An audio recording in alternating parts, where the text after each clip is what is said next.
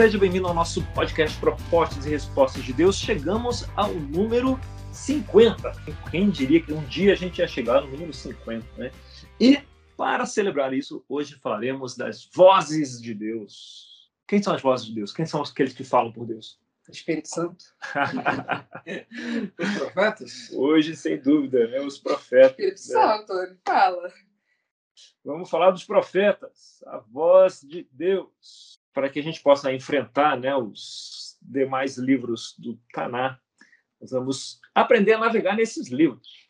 Vamos entender esse conjunto né, como um todo e o que cada um desses livros representava no seu período da história.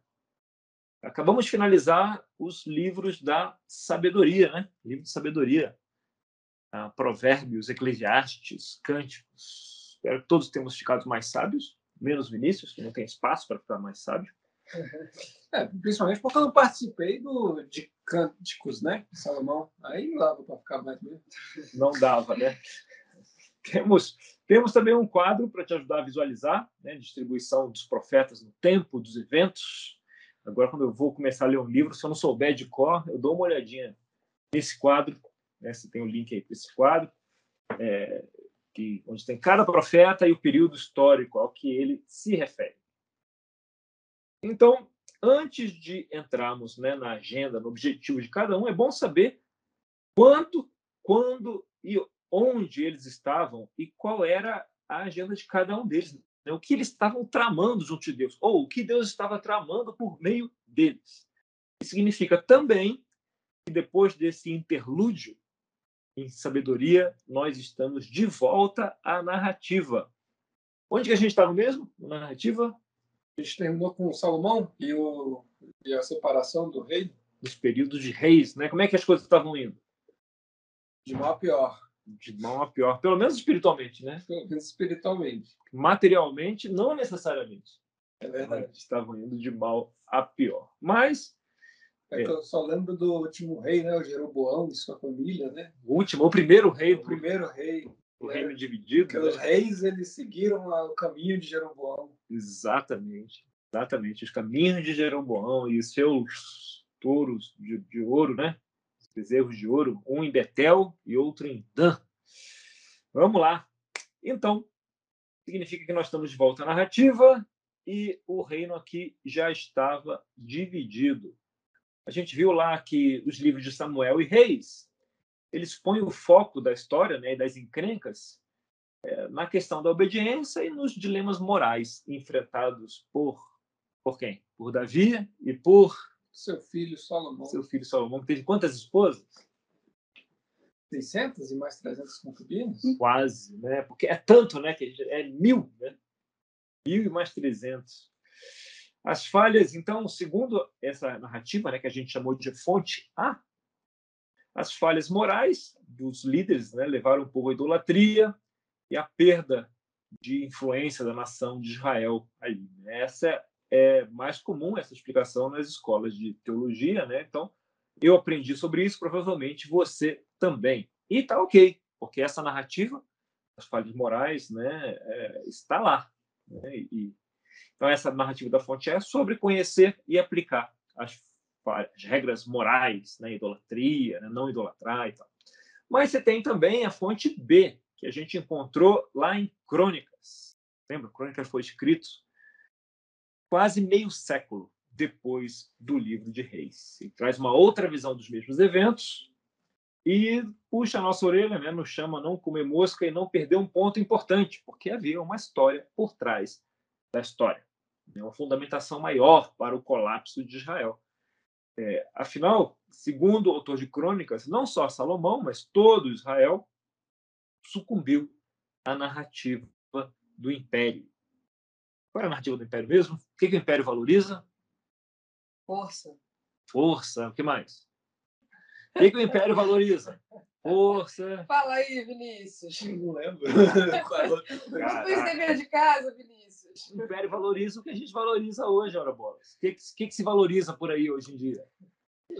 Da riqueza. Materialismo. Pronto. Força, riqueza. É, é, as custas do quê? Dos outros. Exato. Força, riqueza construída às custas dos mais oprimidos, né? vulneráveis. Né? Os vulneráveis. Quem são os vulneráveis? Órfão, estrangeiro e a É, exato, eles são os mais vulneráveis, né? porque, de certa forma, até os homem branco cis pode ser vulnerável, né? Exatamente. Dependendo de onde ele se encontra ali na sociedade. Então havia uma fundamentação mais ampla para o colapso de Israel. Não só, então eles haviam sucumbido a essa a essa narrativa, né? Haviam esquecido de onde vieram, dos tempos de escravidão, da história que Deus estava contando por meio deles, que eles estavam ajudando a, a, a contar, eles acabaram sucumbindo ao canto da sereia do império. Então Salomão, você vê isso, né? Ele comprou cavalos no Egito, ele acumulou muito ouro, justamente como Moisés, lá em Deuteronômio, havia falado para não fazer. Essa era a narrativa do Império.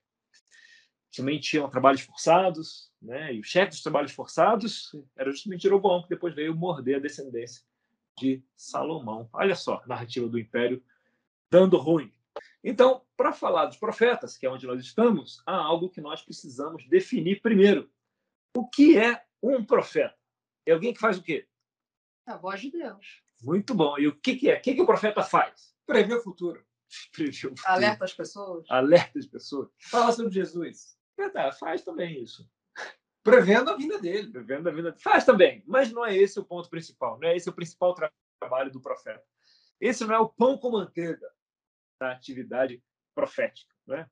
Não é a, o lado Nostradamus, esse astrólogo francês que viveu antes do ano 1000 é, e escreveu mais de 900 poemas alegadamente prevendo o futuro. Né? Então, os profetas bíblicos, esse não era a função principal do profeta bíblico. No sentido bíblico, o trabalho do profeta ele ele não era tão conectado assim com os eventos que hão de vir, ao menos da perspectiva deles, né? Judaica. Nem importava, né? Não, nem não, para aquele povo naquela hora ele não estava nem pensando nisso. Então consistia basicamente em ser um mensageiro de Deus. Era a voz de Deus para o povo, né? Muito bom, querido. A voz de Deus para o povo na época, né? E é a voz que traz a mensagem de Deus e para aquele povo, naquele momento. Não que ele vá falar do futuro. Eles eram a voz de Deus para o povo na época, né? a voz que traz a mensagem, que está presente, está no presente e serve para aquele momento, né? para aquele momento ali que o povo está vivendo. Quando Deus envia Amós, ele envia para dar uma mensagem para o povo daquela época. Na realidade, era para o povo de Israel, a gente vai ver isso no nosso próximo papo, no período pré-assírio, antes deles serem levados para o cativeiro, enquanto eles ainda viviam em casas de pedra, uma vida razoavelmente boa. Que faz de Amós? Um profeta é que ele traz a mensagem de Deus e não que ele vá falar do futuro. É isso. Mas as profecias não querem dizer sobre o futuro. Para os, para esses caras que escreveram isso, né, o povo que recebeu isso, as profecias não queria dizer com o futuro, né? não estava relacionada com o futuro. Estava relacionada com algo que eles precisavam entender naquele momento. Ah, mas o profeta prevê, por exemplo, o exílio. Não é verdade? Sim. Eles vão ser levados para o cativeiro. Sim, mas a ideia do profeta é que eles ouvissem aquilo e que eles se arrependessem. naquele momento. É, naquele, e que eles não fossem parar no cativeiro. Né? Eles acabam indo, acaba se tornando uma profecia mesmo. Mas a ideia dele era igual de Nínive, de Jonas. Né? Era assim, olha e tal, assim, eu não vou... Ele fala que vai destruir a cidade, eles se arrependem e ele acaba não destruindo a cidade. Então, a ideia inicial era essa. Até porque, se a gente olhasse, não faria sentido ele estar prevendo o futuro, né? Tipo, prever coisas muito no futuro para aquele povo naquela época, né? É, porque é, não ia servir para nada. Não, ia parecer um negócio meio psicografado, né? Imaginando que está falando de algo daqui a, a, mil anos depois. Na verdade, ainda que isso esteja presente em, algum, em alguma medida, né? o nosso foco aqui é que isso não era o ponto principal. Bom, o ponto principal era ali no momento. Vamos lá. Para aquele povo, então, o profeta tem um objetivo, né? Deus tem um objetivo para aquele povo. Então, se entrar no debate do momento exato em que cada livro foi escrito, ou se foi falado, se era oral, se foi escrito é, nos papiros, é, nós estamos agora, nós e o e o Bema, né, do Marty, onde eu estou baseando a maioria desse material, com a benção dele, né? Não é, não é clandestino esse, o uso desse material. Não é pirata. Não é pirata. A questão principal aqui é entender como a voz do profeta deve ser lida e entendida por aqueles que a receberam. Se a gente lê os profetas só tentando enxergar é, Jesus aqui ali, ou o Messias aqui ali, a gente deixa de entender o livro, né? propriamente dito, deixa de entender qual, era, qual é a ideia de Deus, qual a história que Deus está tentando contar ali por meio daquele profeta. E, consequentemente, você começa talvez não entender algumas coisas que Jesus queria trazer, né? Porque ele estava justamente se referindo a esse profeta. Exato. Quando Jesus faz referência aos profetas, muitas vezes ao ensino dos profetas, ele está citando o profeta no contexto que o profeta está, né? E da onde ele tira aquele, aquele ensinamento. Então, também não vamos nos preocupar, por exemplo, se o autor de Oséias era mesmo Oséias. A academia gosta de pensar nisso. Né? Quem escreveu o livro de Oséias? Não vamos entrar nesse assunto, vamos nos focar no que ele está tentando ensinar. Eu acredito que todos esses livros foram inspirados por Deus, ainda bem? Mas com diferentes objetivos em diferentes formatos. Né? Essa parte a gente não negocia aqui. Tudo, todos esses livros foram inspirados por Deus. Agora, todo o resto a gente vai questionar e a gente vai trabalhar, que é a forma com que o povo que recebeu esses livros né, até hoje faz. Né? Questiona, luta, estica, aperta para entender tudo que uh, Deus quer passar por meio do livro. O primeiro grupo de profetas era o período pré-assírio. Então, a gente já falou, né, nesse período foi onde a gente estava, né, o período do reino dividido ali, com os reis não estava indo bem. Né? Tínhamos o quê? Idolatria, divisão, é, embora materialmente tivesse tudo ok naquele momento. Então Deus começa a mandar, olha só que interessante, antes do cativeiro, antes de aparecerem os inimigos assírios batendo ali no norte de Israel, depois foi Babilônia e Judá, Deus resolve, começa a mandar profetas antes desses caras aparecerem. É, nós temos profetas como Oséias e Amós, que estão trazendo uma mensagem para Israel, que está lá no norte. E no sul, nós temos a primeira parte de Isaías, vamos chamar de primeiro Isaías, não que sejam livros diferentes, né? mas é, pode ser dividido em três ou quatro partes. E Miqueias, que estão com a mensagem ali para Judá. Então, esses quatro profetas, Oséias e Amós para o norte, e a primeira parte de Isaías e Miqueias para o sul, estão falando com o povo antes do quê? Cativeiro.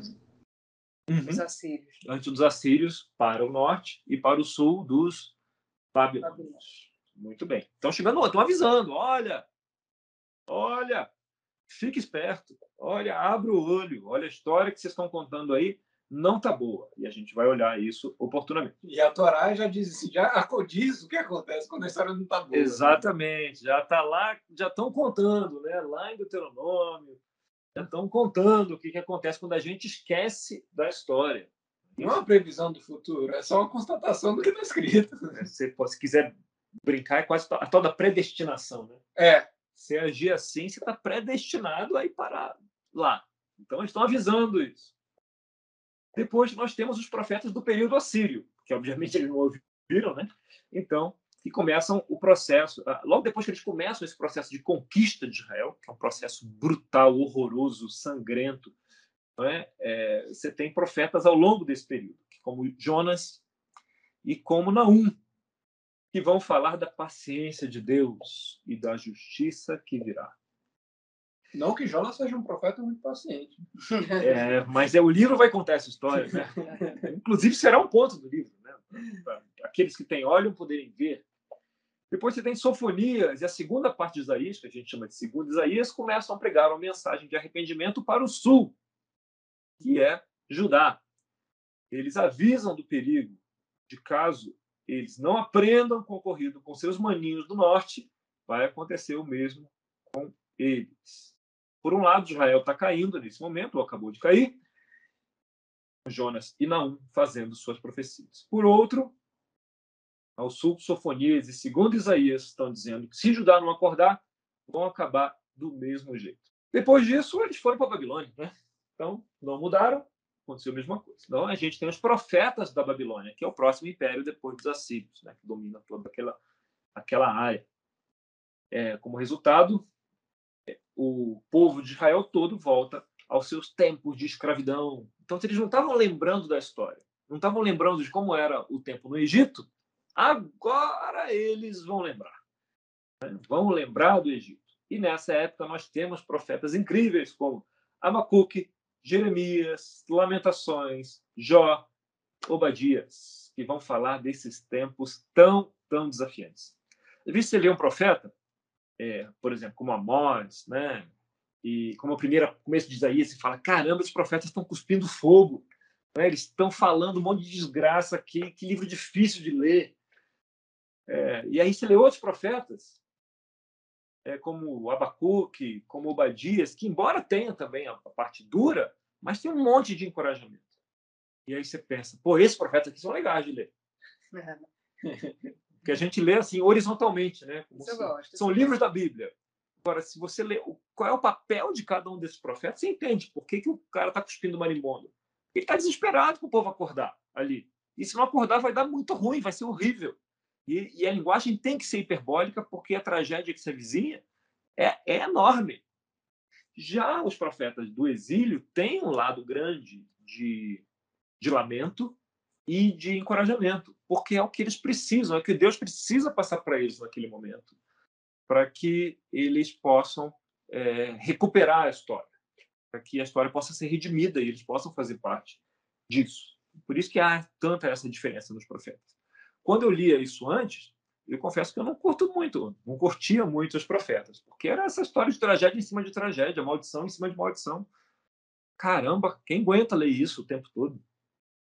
Mas eu não estava enxergando qual era o papel desse livro na história. Agora, enxergando isso, dá para apreciar a beleza do livro ler os profetas com muito mais gosto, né? Melhor quando faz sentido. Isso me lembra aquela aquele primeiro vez que você falou sobre sobre que a Bíblia, né, ela não, é, não foi escrita para mim exatamente. Ela foi escrita para eles. Lá, não, acho que não foi nos primeiros podcasts. Sim, sim. O autor, quando o autor humano, né, inspirado por Deus, quando escreveu a Bíblia, ele não estava pensando em mim, né, definitivamente. É, e, e, e, por causa disso, agora pensando, né, isso me, me faz pensar, porque às vezes eu não, eu não gosto tanto de ler alguns profetas, porque porque eu tô lendo como se aquilo ali fosse para mim, exatamente para mim, e não faz sentido. E também é, não encaixa, né? Não encaixa e é agressivo também demais. E aí fica isso me afasta de, algum, de alguns livros, de algumas partes da Bíblia. Não combina definitivamente com a nossa sabedoria de Instagram. não combina. Porque assim, acorda e será incrível, você merece tudo. Não é só por estar vivo, você merece ser bem tratado, ser acolhido pelas pessoas em volta. Você vai prosperar. Gentileza gera gentileza não é? Você vai, não que esteja nada, né? É, tipo, mas definitivamente não era a mensagem dos profetas. Não era a mensagem dos profetas. Não era a mensagem dos profetas. E depois do, do, do período babilônio, você tem a fase do remanescente. Eles que sobreviveram ainda queriam participar da história de Deus, Deus chama do remanescente. Então é um povo que volta de Judá para a reconstrução. E nesse período você tem quem? Quando você pensa na reconstrução, que profeta vem à sua mente? Esdras. Excelente. Quem mais? Neemias. O amiguinho de Esdras, Neemias. raramente eles convivem, né? Os profetas aqui. Esdras, Neemias, Neemias, Ageu. Que foi uma turma aqui que tomou café junto. Zacarias. Na mesma escola de profetas, né? Talvez na mesma escola. Não, eles, eles viviam bem diferente. Se encontraram lá, né? Em Jerusalém.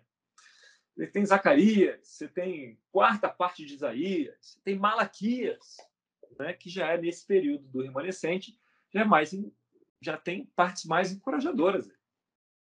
Eles trazem essa visão né, para o período de reconstrução, que, embora seja um período de reconstrução, embora para a história seja um período positivo, né, ele está longe de ser período tranquilo, de paz. Então, ao longo dos livros proféticos, nós vamos prestar atenção nessa mensagem que permeia toda a narrativa. Né? Você vai ver que a fonte A, da moralidade, da idolatria, é, e a fonte B, que é a narrativa do império, né, da riqueza, do poder e da opressão, as duas continuam presentes. E um exercício que a gente vai fazer ao longo disso é identificar qual é a fonte mais prevalente. Né? É a narrativa da moralidade, da idolatria e da fonte B. É um pequeno spoiler, quando eu li os profetas as primeiras vezes, né? enxergava com muita clareza a fonte A, da idolatria e da moralidade. Muita clareza. E a fonte B, eu não enxergava. E ela está lá. Está lá. E a gente vai ver adiante. Eu, eu, a mesma coisa comigo. Eu só. O pecado era idolatria e imoralidade para mim, sempre. O, o, que, que o pior coisa de Israel que Israel fazia era isso. Parecia que eu estava lendo o livro, exatamente. E, e, e lendo a mensagem do profeta para aquele povo, eu não estava entendendo direito. Caramba, por quê? Mas aí aparece, não, e vocês adoram ídolos. Ah, tá aqui, é por isso. E aquilo que eu, eu tinha um ganchinho na minha cabeça, né? Aquilo ficava. E o resto era uma fumaça danada. Não conseguia entender o resto. Será que a gente ajuda a montar esse Lego aí, né? Vamos tentar. Uma pergunta que eu gosto de fazer. Qual, para as pessoas, qual é o pecado mais mais grave de Israel é, no Antigo Testamento, assim, que elas conseguem lembrar? Qual é o pecado que vem na cabeça? eu ia responder idolatria antes de terminar a pergunta. então pode parecer meio maluco, né? A gente está falando de quatro partes ou quatro livros de Isaías em vez de um só, e é mesmo, porque é, essa é a visão mais moderna da academia bíblica. Né? Eu acabei de ouvir um amigo mestre da Bíblia falando de Isaías, e ele estava explicando que Isaías falou de outras épocas, que eram visões do futuro inspiradas por Deus. É uma forma de ler, bem tradicional, uma forma segura. É, e é ok, totalmente ok você enxergar assim né, o livro de Isaías. No entanto, você está com a gente há algum tempo aí, você já deve estar imaginando que nós vamos por outro caminho. Nós não vamos discutir exatamente quem escreveu cada parte de Isaías, mas valendo-se da premissa de que cada profeta, que a mensagem de Deus, ela é dada para o povo que está ali naquele momento, é, pode-se imaginar, como hoje a maioria dos estudiosos imaginam, que Isaías teve mais de um autor. Né? A discussão hoje é se são três ou quatro. Né? Se era assim, um, se era, será que foi um só ou mais de um? A discussão hoje já, já foi além disso. Nós temos três ou quatro partes de Isaías. Essa que é a discussão e a gente vai passar um pouquinho por isso.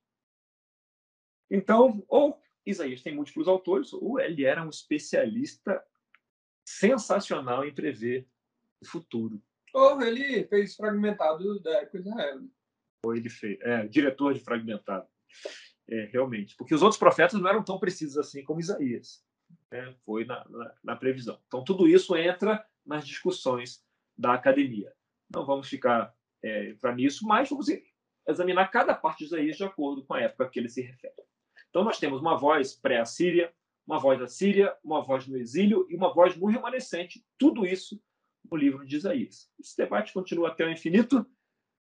Eu mal sou capaz de entender, não vou me arvorar aqui de explicar em detalhes. Eventualmente, vamos passar por eles. No fim, todos esses livros trazem uma perspectiva sobre o que fazer para o remanescente, né? para aqueles que voltam para a reconstrução, para aqueles que voltam para a história. Né? O que eles devem fazer? É, reconstruir? Então, os livros trazem força e ânimo para o esforço de reconstrução. Ageu, Neemias, é, quarta parte de Isaías, que fala do futuro que há diante deles. Malaquias, nem tudo é perfeito, por favor, não vão perder a narrativa de novo.